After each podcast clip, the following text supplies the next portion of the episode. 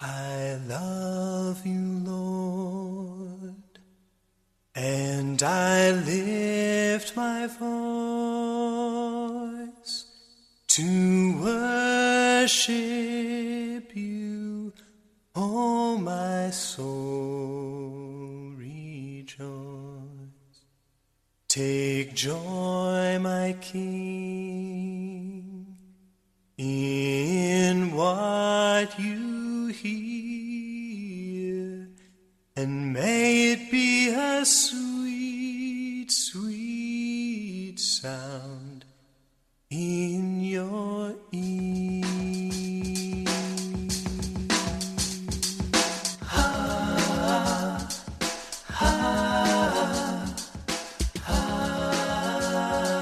Welcome to Devotionals from Dad.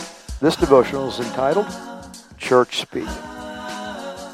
Our Father who art in heaven, hallowed be thy name.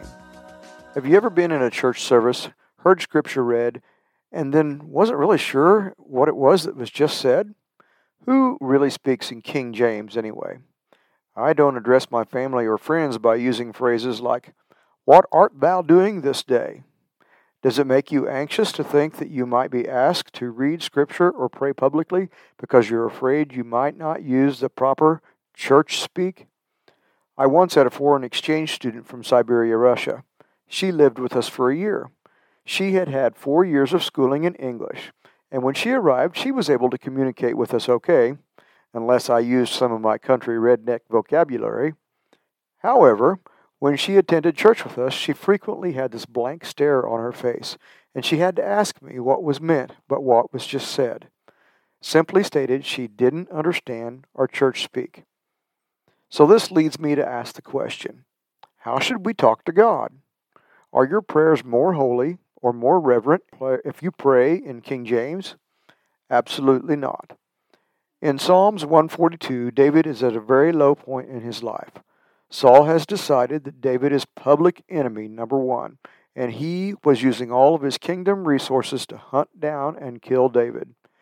David was without a home, without safety, and with a bunch of outcasts in a remote cave among his worst enemies, the Philistines.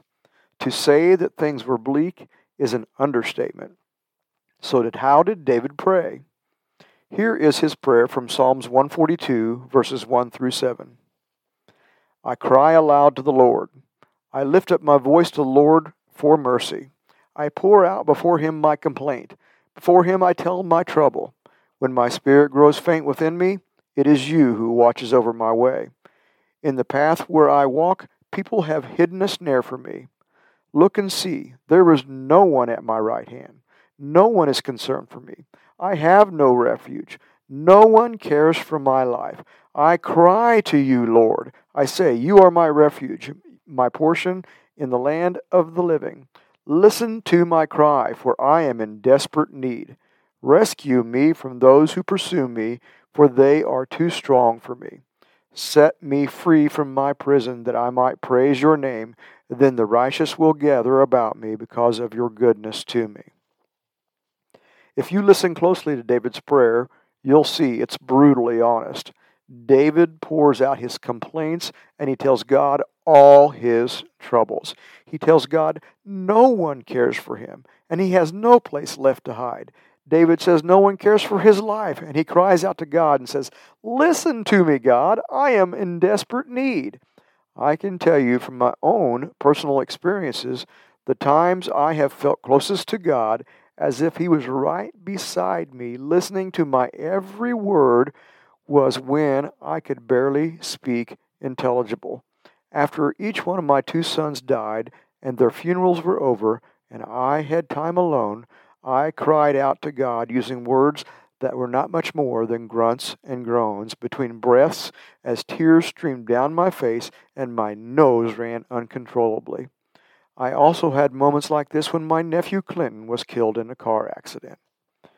Romans 8 verses 26 and 27 says, In the same way, the Spirit helps us in our weakness.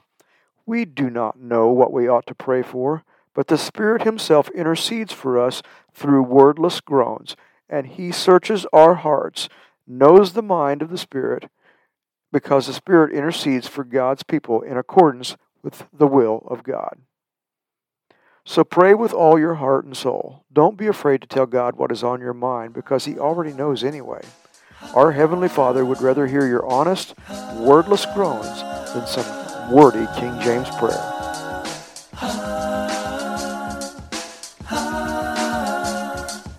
Take joy, my King, in what you hear. May it be a sweet, sweet sound in your ear.